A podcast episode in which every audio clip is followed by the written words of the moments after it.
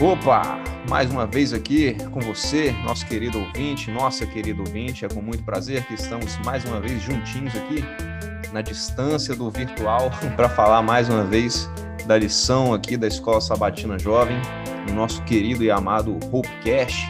Hoje, então, neste dia, chegamos aqui a, nessa semana, aliás, né, chegamos aqui à última lição desse primeiro trimestre de 2021 missão renovada aí, né? Como o nosso parceiro de hoje aqui tem falado lá nos primórdios, quando a gente começou a, a falar dela. E tá sendo uma experiência bacana aqui, tô curtindo. Vamos ver o que, que a gente tem preparado, né, para a lição do próximo trimestre. E já falei dele aqui, e aí já introduzo ele, que já é de casa. Ele tenta se afastar para manter o trabalho em dia, as coisas em dia, mas eu fico puxando ele de volta porque eu sinto falta desse cara. Tenho certeza que vocês também. Então, sem mais delongas, manda aí, Ronald, se apresente mais uma vez para a galera. E aí, meus jovens, sempre um prazer estar aqui com vocês. Pois é, cara, esse ano aí foi um ano atípico que eu tive que me afastar um pouco aí, mas nunca me afastando por completo, sempre estando aqui com vocês, sempre para estudar a lição jovem, né, contexto bíblico, que vai encerrar um ciclo agora, né, cara? Décima terceira semana aí, décima terceira lição. E como a gente começou juntos nessa lição, vamos encerrar juntos aí. Estou ansioso para a gente poder discutir sobre o tema de estudo dessa semana. Isso aí. E falando então dela, a gente tem aqui na nossa imagem aí que ele mesmo que está aqui presente preparou aí com todo carinho nosso designer oficial para você aí que está vendo tanto no YouTube quanto no Spotify. A gente tem aí a arte para você ficar por dentro do assunto. Então, o título, como vocês estão vendo aí, é Somos uma Família. Vai falar então da, do capítulo 15, começando ali pelo verso 8, até o capítulo 16, finalizando também ali no verso 27 do livro de Romanos, chegando então ao final desse ciclo, né? Como falamos aí. E eu já queria falar aqui que essa foi a tirinha que, que mais foi tranquila para mim de sacar, foi a mais de boa até agora. E eu queria saber aí a opinião do, meu querido Ronald, qual que é a visão que ele tem com essa tirinha aí. Cara, essa tirinha aí me deu saudade de uma aglomeração. Ver essa galera toda aí se juntando aos pés da cruz foi, foi assim, uma sensação é, de saudade. Porque é, eu achei muito interessante essa tirinha, ela, ela, é, ela é bem simples, ela é bem direta, são dois quadrinhos só, né? Na primeira tem uma cruz, a galera chegando e de repente uma multidão em torno da cruz. E, e, eu achei muito legal porque essa tirinha ela combina muito, ela casa muito bem, tanto com o título da semana, Somos uma Família, quanto também com o, o capítulo de estudo, né? Os nossos versos de estudos aí de Romanos 15 e 16. É, e aí, a primeira coisa que me vem na cabeça, assim, geralmente é aquelas aqueles retiros, né, de jovens e tal, às vezes sempre tem um, lá na frente da, da, da igreja, assim, do púlpito tem uma cruz, alguma coisa assim, e aí sempre aquela galera em volta, é, essa tirinha aí traz justamente aquela ideia de, de todos somos unidos por um só objetivo, né, por um só símbolo, por uma só pessoa, que é Jesus Cristo, e o seu sacrifício na cruz. Perfeito. Eu peguei esse, juntei esse, essa tirinha com o título que tem aí, né? Somos uma família. E para mim é por aí também, cara. É uma multidão, né? Que se considera aí família, tanto que é, é o costume, né? Chamar o pessoal da igreja de irmão, de irmã, não sei o quê. Que a gente se vê aí parte de uma família, né? Somos todos filhos de Cristo e tal. E como você falou, cara, é essa aglomeração aí é o que a gente é o que a gente gosta de ver, né? Todo mundo participando, todo mundo ali junto, fazendo parte, que é a, acho que é um dos, um dos charmes assim do cristianismo, né? É essa união, essa esse detalhe de que todo mundo quer estar junto e tal, participando e se ajudando. Isso eu acho bem bacana. Então, dando continuidade aí, já discutimos aí a filosofia por trás da tirinha, e a gente vê que essa, eu pelo menos na minha visão, essa, essa lição ela, ela fecha assim, ela dá um, uma chave de ouro para a gente fechar aí o, o, livro de Romano de uma forma até bacana. E aí já começa aí comentando sobre, sobre o que Paulo escreveu e tal ao longo dessa carta, e mostra que ele teve bastante ênfase em discutir vários aspectos da, da vida de um cristão, né, dando vários conselhos e ideias de como seria interessante que as coisas acontecessem, é, o que é bom para a comunidade cristã, o que é bom tanto para mim quanto para o meu próximo e tal, para o meu querido irmão. E aí ele fecha então dando esse esse esse detalhe mais, vamos colocar assim, é, dando um toque na galera para que eles também lembrassem dos gentios, porque o Paulo teve né, essa, essa, esse percurso aí da vida dele dedicado aos gentios e foi uma luta que ele teve muito grande, porque naquela época, como a gente viu, a cultura era de segregação, né? Era de que apenas um povo detinha ali a verdade das coisas, a, a, a santidade das coisas, e os outros tinham que ralar, tinham que que buscar por si próprios e não eram dignos e tal. E Paulo vem para, né, depois daquela sacada lá do, do pedido que Deus fez para ele, né, de ir pregar aos gentios. E aí ele vem e dedica uma boa parte da vida dele em prol dessa missão aí, né? O Paulo foi um. Se tem um, cara que bate 007, que bate Jack Chan, que bate Chuck Norris, é o, é o Paulo, porque, rapaz, o que esse maluco fez não foi pouca coisa, não.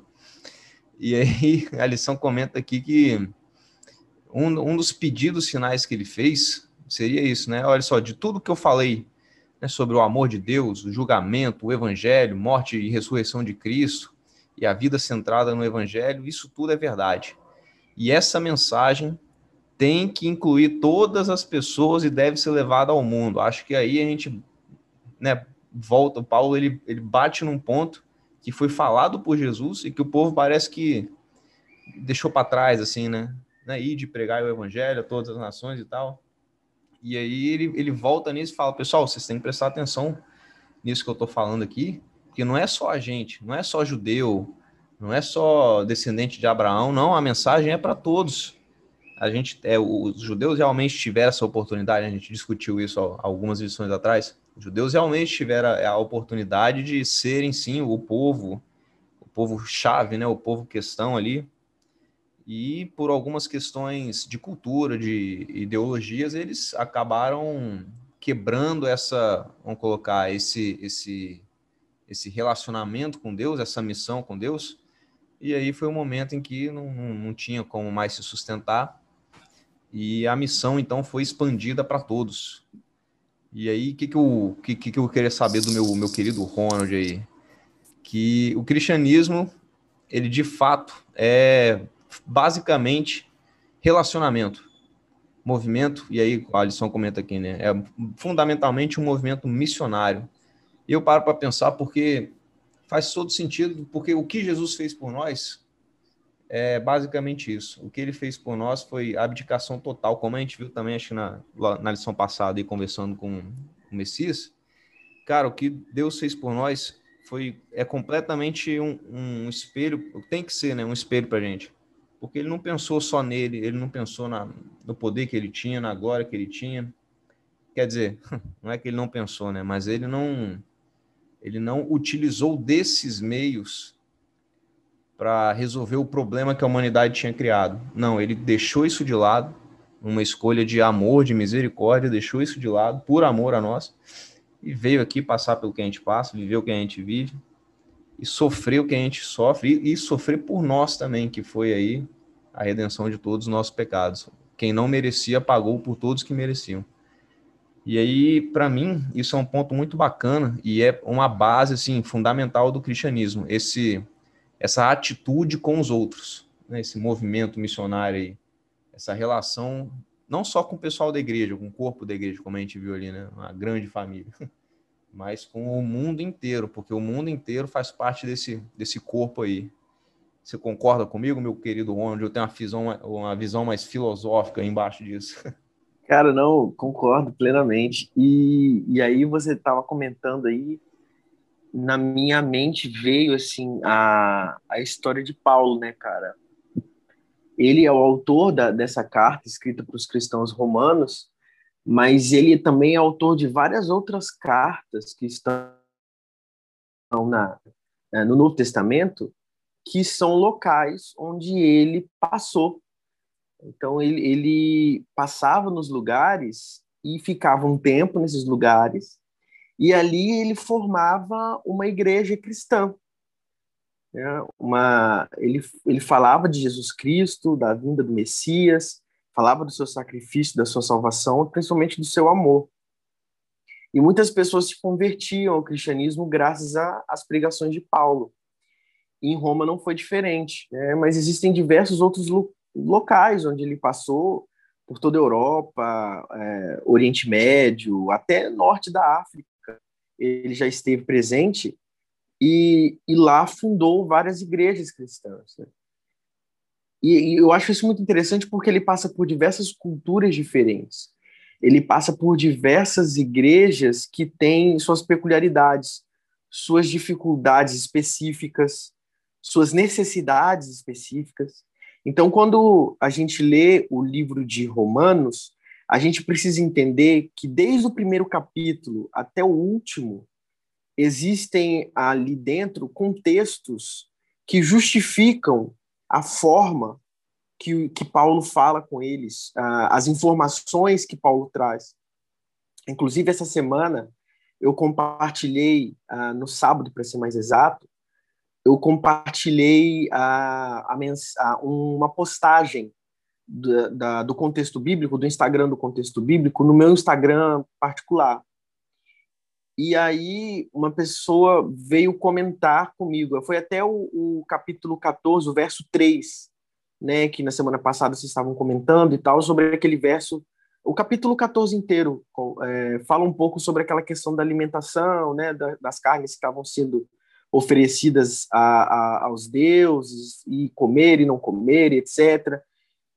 E aí veio uma pessoa no, no, no meu direct e comentou que aquele, aquela, aquele texto havia sido distorcido. E eu, eu e veio cheio de argumentações, porque na depois eu consegui entendi, entender o porquê aquela pessoa me questionou o texto que eu compartilhei.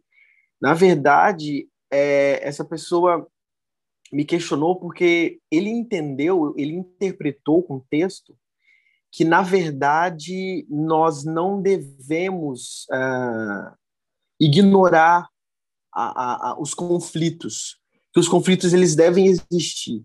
Foi mais ou menos essa ideia que ele, que ele, que ele trouxe, o questionamento que essa pessoa trouxe. E, e aí eu comecei a tentar conversar com essa pessoa, mas eu percebi que assim a, a ele tinha a opinião formada e que ele não estava muito afim né, de, de, de, de dar o braço a torcer, de talvez pudesse ter tido uma interpretação errada e etc. Mas o que eu, o que eu usei de justificativa para conversar com essa pessoa é que o livro de Romanos ele não pode ser lido apenas o verso 14. Ele tem que ser lido desde o do primeiro verso até o último, desde o primeiro capítulo até o último. Que uh, esse capítulo 15 e 16 são capítulos muito importantes porque são ali capítulos conclusivos da mensagem de Romanos. Mas se você não ler o começo, os dois, os três primeiros capítulos de Romanos, você não vai entender o porquê que Paulo quis concluir o livro de Romano falando sobre ser uma família, sobre sermos unidos. Porque lá no começo do livro, e, e essas informações vão se estendendo por todo o livro de Romanos, a, principal dificuldade que Paulo tinha, e é perceptível isso, não é apenas em Roma que isso acontecia, em outros lugares também acontecia, mas no livro de Romanos a gente consegue perceber claramente que havia um desentendimento muito grande entre os cristãos que já eram convertidos, que já tinham conhecido a palavra, e aqueles recém-convertidos. Uma, uma, havia um conflito é, ideológico, um conflito religioso, um conflito de, de informações que talvez, ah, estudando juntos a palavra de Deus, esses conflitos não aconteceriam. E foi justamente isso que eu comentei com a pessoa que veio me questionar no, no Instagram. Falei, cara, eu, eu adoro estudar a Bíblia. Eu gosto muito de estudar a Bíblia. Todo dia eu estudo a Bíblia. E às vezes eu leio alguma coisa que Então é interessante você vir comentar comigo alguma coisa que você encontrou, que você discorda, porque a gente tem a oportunidade de sentar e, e conversar juntos, né? Uh, nem que seja de forma virtual hoje em dia, mas a gente, é, mesmo que discorde ou concorde, mas que a gente estude juntos. Eu falei, cara, se você achar alguma outra coisa que você é, julga ser interessante, manda para mim, para a gente conversar. Se eu achar alguma coisa interessante, eu gostaria de ter a liberdade de enviar para você também, para a gente discutir um pouco.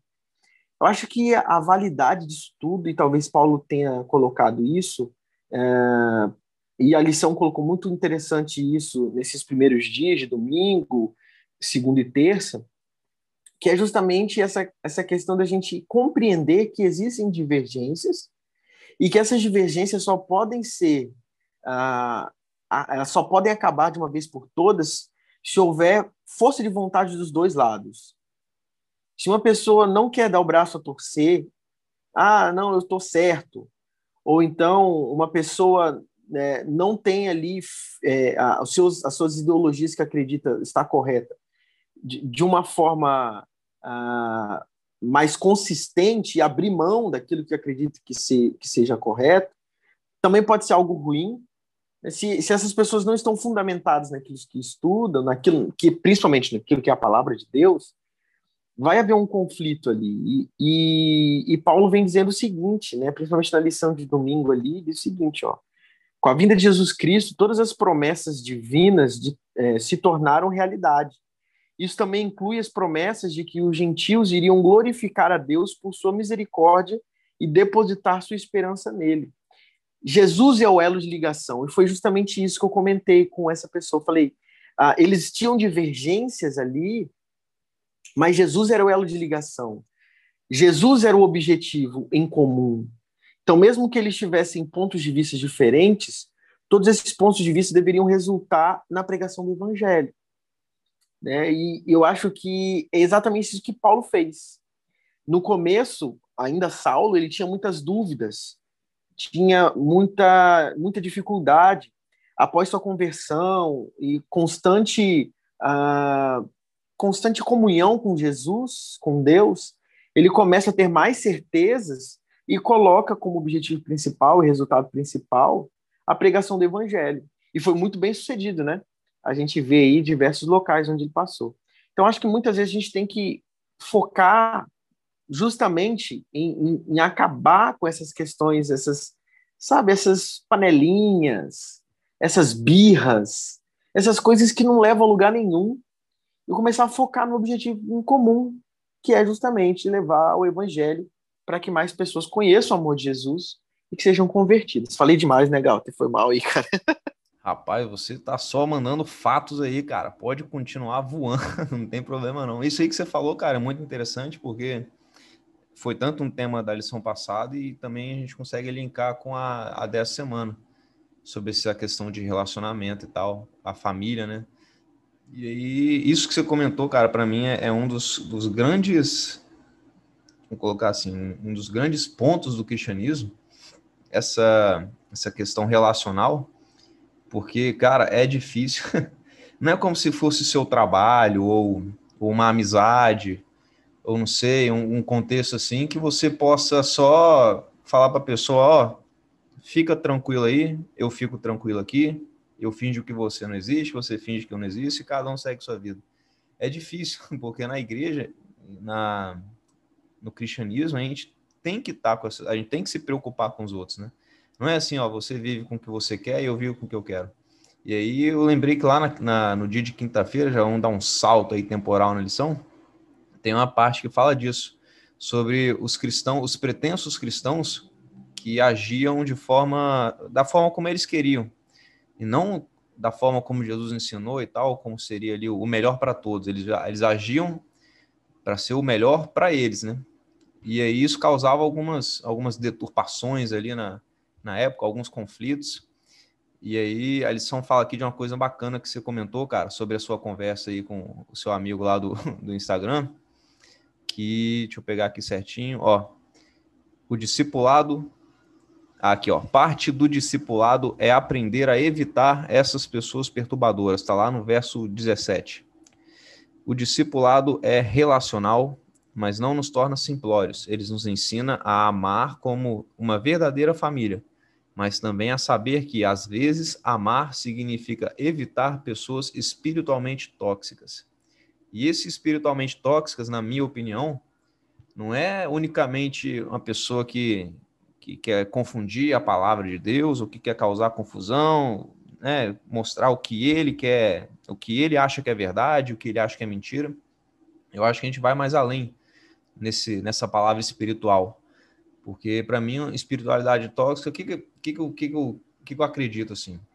Que a gente externa aquilo que nós somos. Então, todos os meus atos, todas as minhas palavras, tudo que eu faço e tal, ou o que eu deixo de fazer também, é nada mais, nada menos do que a materialização daquilo que eu sou, do meu consciente, do meu caráter, das minhas ideias, da minha ideologia, por trás de tudo. Então, eu acho que é aí que a gente entra no espiritual. Claro que a gente tem a visão espiritual relacionada a Deus, à divindade, ao Espírito Santo e tal. Mas o espiritual, eu diria que é aquele plano da nossa alma, assim. E aí, do que, que a nossa alma tá cheia, né? Do que, que o nosso coração tá cheio? Do que, que a nossa mente está carregada? E quando a gente cai num, num caso desse, cara, como uma pessoa que quer confusão, quer discussão e tal, sem, sem que isso leve a lugar nenhum, você falou, você falou bem, cara não é que na igreja não pode ter discussão, não pode ter debate. Pelo contrário, a gente chega a, na certeza através da dúvida. A gente só consegue ter razão em alguma coisa se a gente se questionar, ir atrás e saber e tal. Só que aí, qual é o, o grande X da questão? Como é que essa discussão está direcionada? Está direcionada para que eu prevaleça sobre alguém que eu considero que não, não entende tanto assim da, da coisa, eu entendo mais, então essa pessoa tem que me escutar está é, tá, tá direcionado da forma que, que aquilo que eu acredito é primordialmente fato e o que os outros acreditam, a visão dos outros é primordialmente errada. Então cria essa, essa tensão assim de que a pessoa é quase que obrigada a, a seguir aquilo que eu penso, aquilo que eu acredito. Ou essa discussão, esse debate está direcionado da seguinte forma: né? eu tenho o, o meu pensamento, eu tenho a minha ideia, eu tenho aquilo que eu acredito, você tem isso e aquilo, vamos, né, vamos entender um ao outro e através da base, através do referencial que é Jesus Cristo, que é a Bíblia, a gente chega aí num, num denominador comum, que seria a razão, a verdade de fato, e aí se eu quiser aceitar essa verdade ou não, vai caber a mim. Se eu quiser adotar isso ou não, ou deixar de fazer alguma coisa que eu acho que é o certo, não vejo que é errado. Então, é, é por aí. A pessoa, todo mundo tem que entender isso, cara. Essas, essas contendas, essas discussões por causa de, de assuntos e, e, e temas que em nada tem a ver com o cristianismo, assim, alguns movimentos e tal. Ah, a pessoa fez isso. Ah, a pessoa tá falando aquilo. Ah, cara, esquece isso, deixa isso de lado. Vamos, vamos pensar no que é melhor, não para mim, não naquilo que eu quero, mas no que é melhor para todos e acima de tudo para que o, o, cristianismo seja visto, seja notado. Porque eu tenho para mim, falei isso semana passada e falo de novo, que o cristianismo ele é muito mais mal visto do que bem visto, porque os exemplos ruins ganham muito mais destaque do que os exemplos bons. Então, se a gente tem aí, por exemplo, a missão Caleb, que ganha uma repercussão massa e tal, por causa do que o pessoal faz das coisas, das atitudes e tal, a galera se junta e com, a, com ânimo, com vontade, ganha reportagem e tal, não sei o quê. Mas se um cristão dá um desvio de pé numa fala ou numa atitude, comete um erro, isso, cara, ganha uma proporção gigantesca. Então, por isso que é importante que a gente esteja ciente, consciente daquilo que a gente faz, daquilo que a gente fala, para ter certeza, assim, que não é, não estou fazendo isso para mim, muito pelo contrário, eu quero, em último lugar, destaque, né? ou, ou que as coisas sejam da minha forma. Eu quero que sejam da forma certa e que eu possa fazer parte disso. Que foi o que Paulo fez depois que ele recebeu esse, esse chamado aí importantíssimo. Como eu falei, né? não tem 007 que apare para o que Paulo fez, cara. Ele sobreviveu, ele foi um sobrevivente, assim, muito forte, é claro, né? com o auxílio de Deus e a ajuda de Jesus mas o que ele passou não foi pouca coisa, não. Eu parei até para pensar no caminho que ele fez, né, de seleção, que comenta aí dos, das suas viagens, né, e tal. Cara, Paulo rodou foi muita coisa, bicho. Numa época que você não tinha avião, você tinha mal mal uns barquinhos lá de pescador para fazer um, um táxi lá marítimo. E aí, se você pegar um mapa no Google aí, faz uma pesquisa rápida, as viagens de Paulo, você vai ficar assim, de boca aberta, aonde ele foi, onde ele botou o pé dele, nos países e regiões, e aonde ele foi, que nem o Ronald falou, ele deu um jeito de colocar uma igrejinha lá, para que o pessoal, com, com base aí nos estudos que eles faziam juntos, né, se congregavam, se congregavam juntos e, e estudavam a palavra de Deus, e aí continuavam isso. E aí, Paulo tinha também seus seus auxiliadores, né, seus discípulos, da mesma forma como Jesus também tinha os seus discípulos. E é bacana isso porque a gente vê essa essa essa estrutura, vamos colocar assim, esse esse aspecto do cristianismo que é o ensino, mas a, o ensino, vamos colocar assim, não é simplesmente uma relação de como se fosse um professor e aluno, um mestre e um discípulo mas a gente vai um pouco além disso, é uma coisa sentimental, é uma coisa com, com emoção envolvida. Então Jesus não tinha 12 discípulos, ele tinha 12 amigos. Era como se fosse tanto que eles abandonavam né, tudo que tinham, abandonavam família, trabalho, não sei o quê, e, e ia viver, e viviam com Jesus, faziam as coisas juntos com Jesus. Né? Pregavam por Jesus e atuavam por Jesus. E isso é o bacana, a gente ver essa, essa, esse, esse lado assim de importância e consideração com as pessoas que a gente que a gente tem como queridas, né? Nessa grande família aí. E outro detalhe bacana também que a gente vê que essa lição comenta é mais uma vez sobre aquele ponto, aquela dúvida, né? Sobre a exclusão dos, dos gentios ou das pessoas que não eram do reino de Israel. Eu sei que tem um. É capaz de gerar uma dúvida, né? Porque, poxa, por que, que que no plano inicial era só o povo de Israel, e aí depois né, os gentios foram incluídos, e Paulo fez o trabalho dele aí. Mas por que que primordialmente foram só eles e tal, o povo judeu? Eu queria saber do meu, meu mano aí, já, agora eu estou falando demais, mas a opinião dele aí com relação a esse ponto, que é um ponto que pode causar uma discussão aí, que nem a gente está falando, né? A minha visão, a sua visão, mas acho que é bacana a gente, a gente conversar sobre isso, que é algo que pode ser bem esclarecedor. Cara, é, você estava falando aí sobre. Ah, logo no começo, você, você falou sobre a espiritualidade tóxica. E, e cara, eu, eu tenho muito medo desse termo, sabe? Porque hoje em dia muita gente usa né, esse termo aí para falar de uma amizade tóxica, de um relacionamento tóxico seria essa espiritualidade tóxica? Né? Seria alguém que não contribui para a espiritualidade sua ou da igreja, enfim. Mas ao mesmo o medo que eu tenho não é nem do termo em si, mas é do meu julgamento para essa pessoa. Eu tenho muito medo de julgar errado essa pessoa. Sabe, às vezes é muito fácil, o Galter, a gente julgar uma pessoa e dizer que ela está errada simplesmente pelo ponto de vista, uh, simplesmente por ela não ter o mesmo ponto de vista nosso. Então, só dela pensar diferente da gente, a gente já julga ela. E o meu medo é justamente isso, de eu estar julgando errado. É, é, é natural do ser humano, infelizmente, julgar o próximo.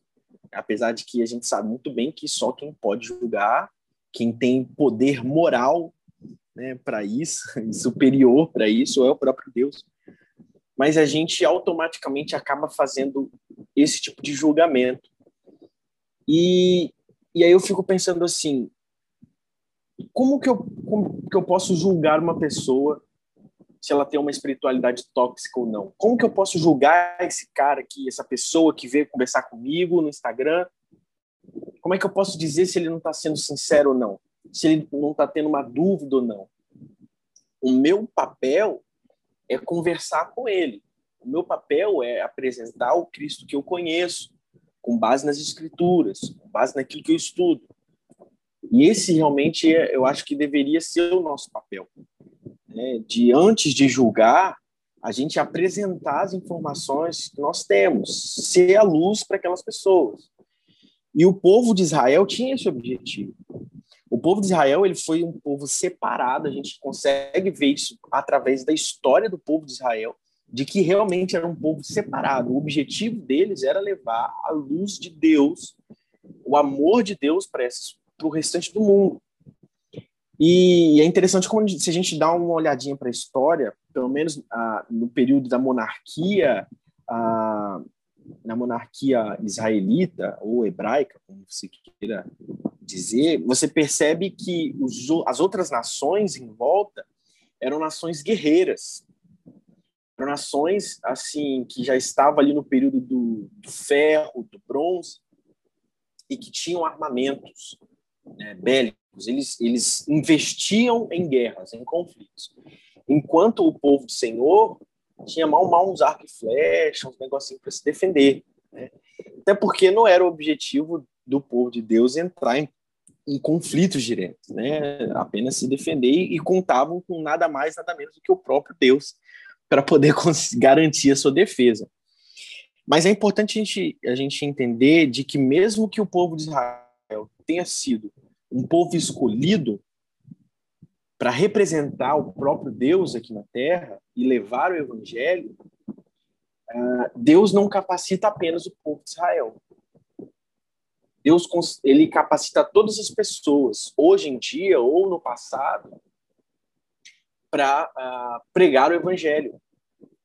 É, inclusive, na lição de terça-feira, né, falando sobre incluídos e os excluídos, fala justamente sobre isso tem um textinho lá no final né, da, da, da terça-feira que diz: com a vinda do Messias e a rejeição dele por muitos do povo judeu, a missão de proclamar o evangelho a toda a humanidade foi dada à igreja, o Israel espiritual, que a gente já teve, né, falando uma lição aqui, falando justamente sobre o povo de Israel espiritual.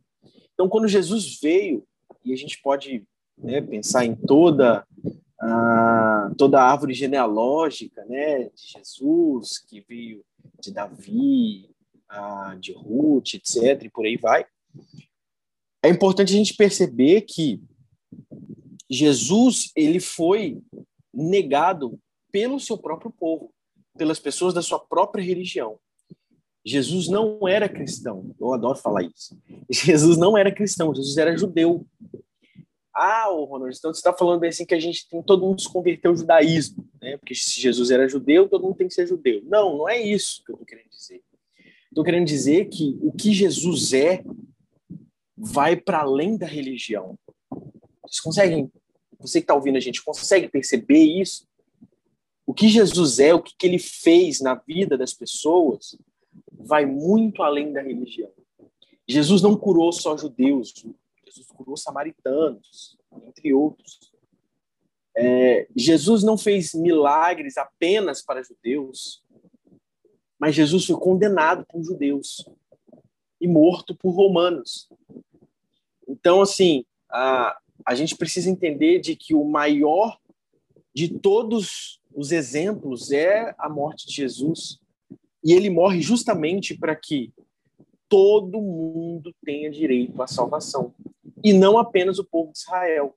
Então, dizer que essa é uma missão exclusiva de, do povo de Israel é você anular a salvação que Jesus deu para todo mundo naquela cruz. E se ele deu essa salvação para todo mundo, é obrigação do salvo levar a mensagem de salvação para outras pessoas que ainda não conhecem o amor de Jesus e o sacrifício dele por cada um de nós. Perfeito, meu mano. Essa é a análise então, o nosso resultado aí de concordância justamente esse finalzinho aí esclarece as coisas, né? Com a vida do Messias e a rejeição dele por muitos do povo judeu. A missão de proclamar o evangelho foi então dada aí para a igreja, ou seja, o corpo de Cristo que não tem distinção nenhuma. No início era uma, era uma missão bonita até, né, cara? A história do povo judeu e tal, através aí da linhagem de Abraão, que era amigo de Deus numa terra dominada pelo paganismo, ele ele continuava fiel a Deus, e aí por isso então, né, por essa fidelidade, a sua descendência, a sua riqueza seria o meio aonde Jesus viria e o meio é utilizado para que o evangelho fosse levado ao mundo, o, o, vamos colocar assim, o povo luz, né, para iluminar esse mundo de trevas. Mas o tempo foi passando e o ser humano foi foi se degradando, né, foi perdendo perdendo a missão, perdendo o foco. E chegamos aí na condição de que Jesus foi condenado por seu próprio povo, como você falou aí. E aí, cara, acho que nesse momento realmente a gente vê que eles abandonaram esse essa digna missão, né? Esse esse trabalho bonito aí para viver da forma como eles achavam correto, que foi o que Paulo teve uma grande dificuldade quando ele quando ele tratava com os judeus, esse aspecto deles de, de que apenas eles continham a verdade, os fatos verdadeiros, a lei, né? Eles continham a lei, eles praticavam a lei, eles eram o povo escolhido de Deus através da lei. E aí, Paulo, então, foi talvez o primeiro dos, dos cavaleiros aí de Cristo para quebrar essa onda, esse pensamento daquela época, de que eram apenas os judeus e só por eles a salvação viria, para expandir isso para o mundo inteiro. E agora não depende só de um povo, né? Agora é eu, o Ronald aí, dois brasileiros também podem ser qualquer, em qualquer parte do mundo, somos todos equivalentes aí não só um povo agora, somos todos. E aí a gente fecha então falando dessa igreja relacional e sobre mais uma vez essa questão do discipulado ser, ser tratado como relacionamento. Não existe é, egoísmo, não existe o eu no cristianismo, não pode existir. Isso aí é completamente contra, é como, como a água e o gelo, aliás, né? como a água e o fogo. A água e o gelo ainda tem alguma coisa a ver, mas é como a água e o fogo são completamente antagônicos. Você dizer que é um cristão, mas através dos seus atos demonstrar que só se importa consigo mesmo. Na realidade, não, não pode ser assim que funciona. O cristianismo é por essência, como o Ronald falou aí, apesar de Jesus não ter sido cristão, mas o cristianismo é seguir os caminhos de Cristo, as atitudes de Cristo. E o que ele fez por nós, cara, se você pegar toda, todo o caminho que Jesus percorreu através do, do tempo aí, quando ele estava aqui, foi pensando em nós, foi praticando o bem, foi amando. Jesus nunca se importou é, com qualquer outra coisa, né? Com ah, qual roupa ele ia usar em tal dia, se as sandálias dele estavam, né, polidinhas ali, bonitinhos, se ele tinha um, um jumento para andar. Cara, não, ele, ele veio cumprir a missão dele com maestria, na condição de humano, mesmo sendo um Deus, passando pelas situações que a gente passa aqui, fome, frio, sede, agressão, dor, raiva também, possivelmente, né, por estar tá falando tanta coisa e o pessoal, grande parte da galera, não dá ouvido e ir contra ele. Mas ele também venceu isso tudo através do amor e mostrou para gente que deixando aí seus discípulos e tal, e os discípulos deixando discípulos também, e mostrando para gente que o mundo pode sim ter, uma, ter um caminho, tomar um caminho diferente. Não só aquele que ele está condenado, mas através de nós a gente pode causar um, um efeito diferente. Não é porque o mundo já está condenado, já está seu fim decretado, que então vamos largar tudo de mão e vamos esperar que isso tudo aconteça. Não, a gente tem uma missão aqui também, da mesma forma como Cristo teve a dele. A nossa missão é mostrar para o resto do mundo aquilo que ele fez por nós, para mostrar para o resto do mundo que existe um, um outro caminho a ser considerado. Né? Mostrar que o cristianismo é um caminho de paz, de felicidade, de solução e de tranquilidade. Acho que acima de tudo isso é uma coisa extraordinária. E da mesma forma que Paulo teve aí seus amigos, né? Comenta aí sobre Febe, Áquila, a esposa dele, Priscila, Epêneto, Andrônico e Júnior, e vai embora. E eles se chamavam de irmãos, né? Comenta aí também. Da mesma forma, nós temos aqui, eu, eu vou ter um mestre para me ensinar, um não, né? Vários. Se eu quiser lá na igreja, vão estar dispostos a me ensinar, a me ajudar, para eu me tornar uma pessoa melhor e, e aprender mais daquilo que Jesus quer para mim. E da mesma forma, eu posso servir como inspiração para aqueles que estão chegando também, mostrando aí o caminho que eu segui, o caminho que é possível ser seguido, as mudanças que podem acontecer e as coisas boas que a gente pode trazer com isso.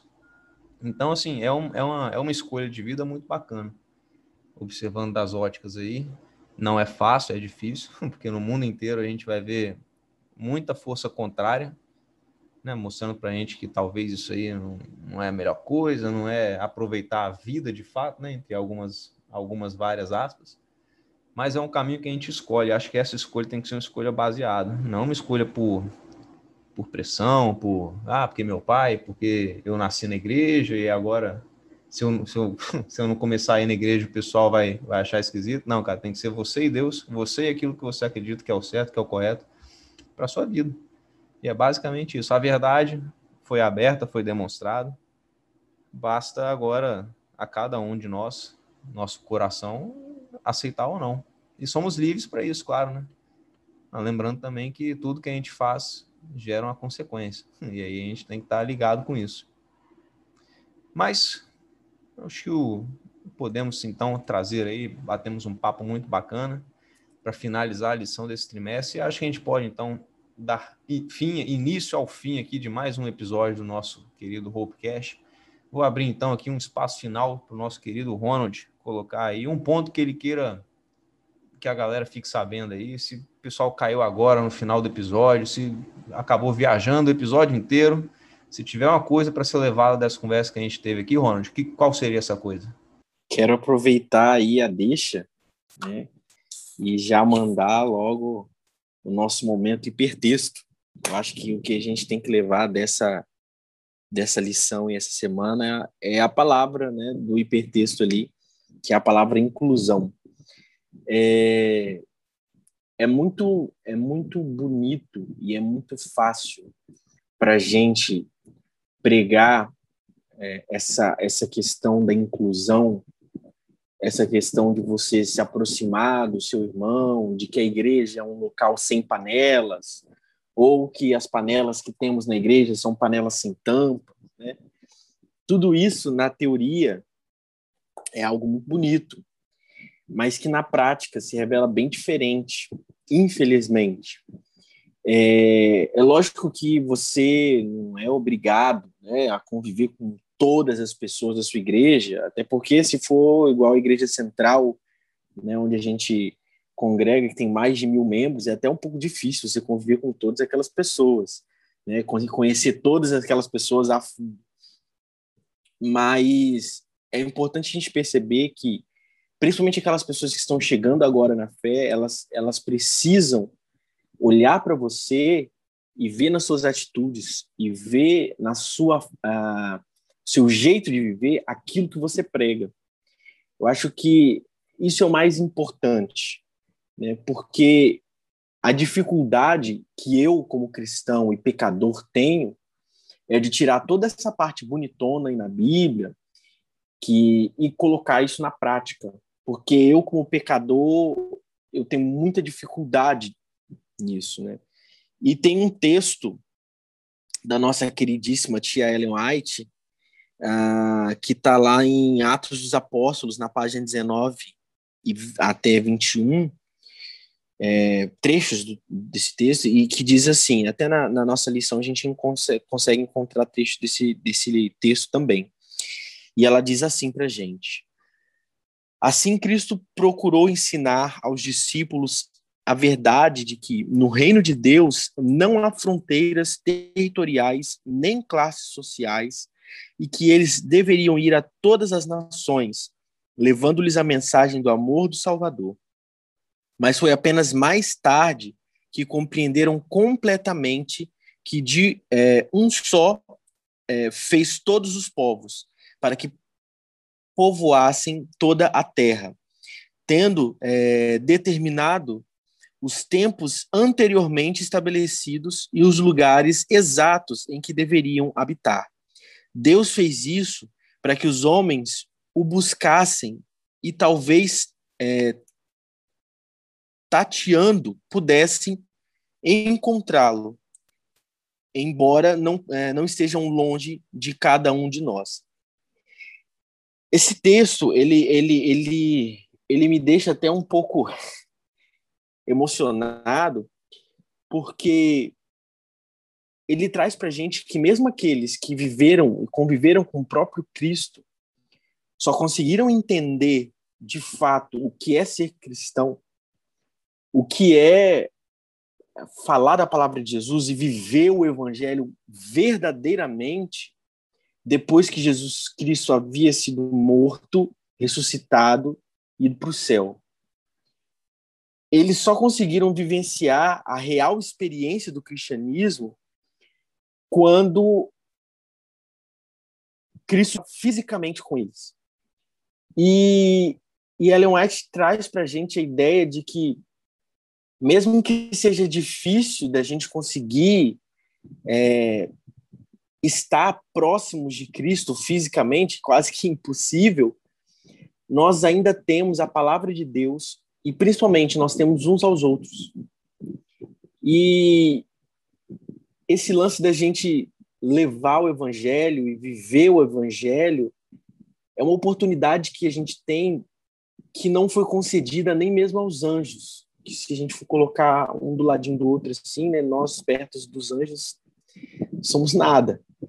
Mas se a gente se colocar como filho de Deus e a verdadeira razão pelo sacrifício do próprio filho de Deus, é, a gente consegue perceber a importância da missão que nós temos nas nossas mãos.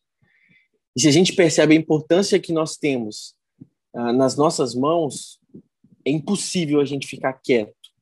É impossível a gente não querer levar essa palavra de esperança e de amor para as outras pessoas.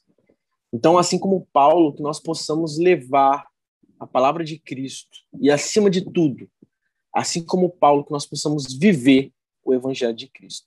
Perfeito, meu mano. Eu, se eu puder dar uma, contribuição nesse finalzinho também, eu digo que, que, a gente aprenda a amar de fato, né? Que seja uma luta que a gente trave aí até o último dia da nossa vida.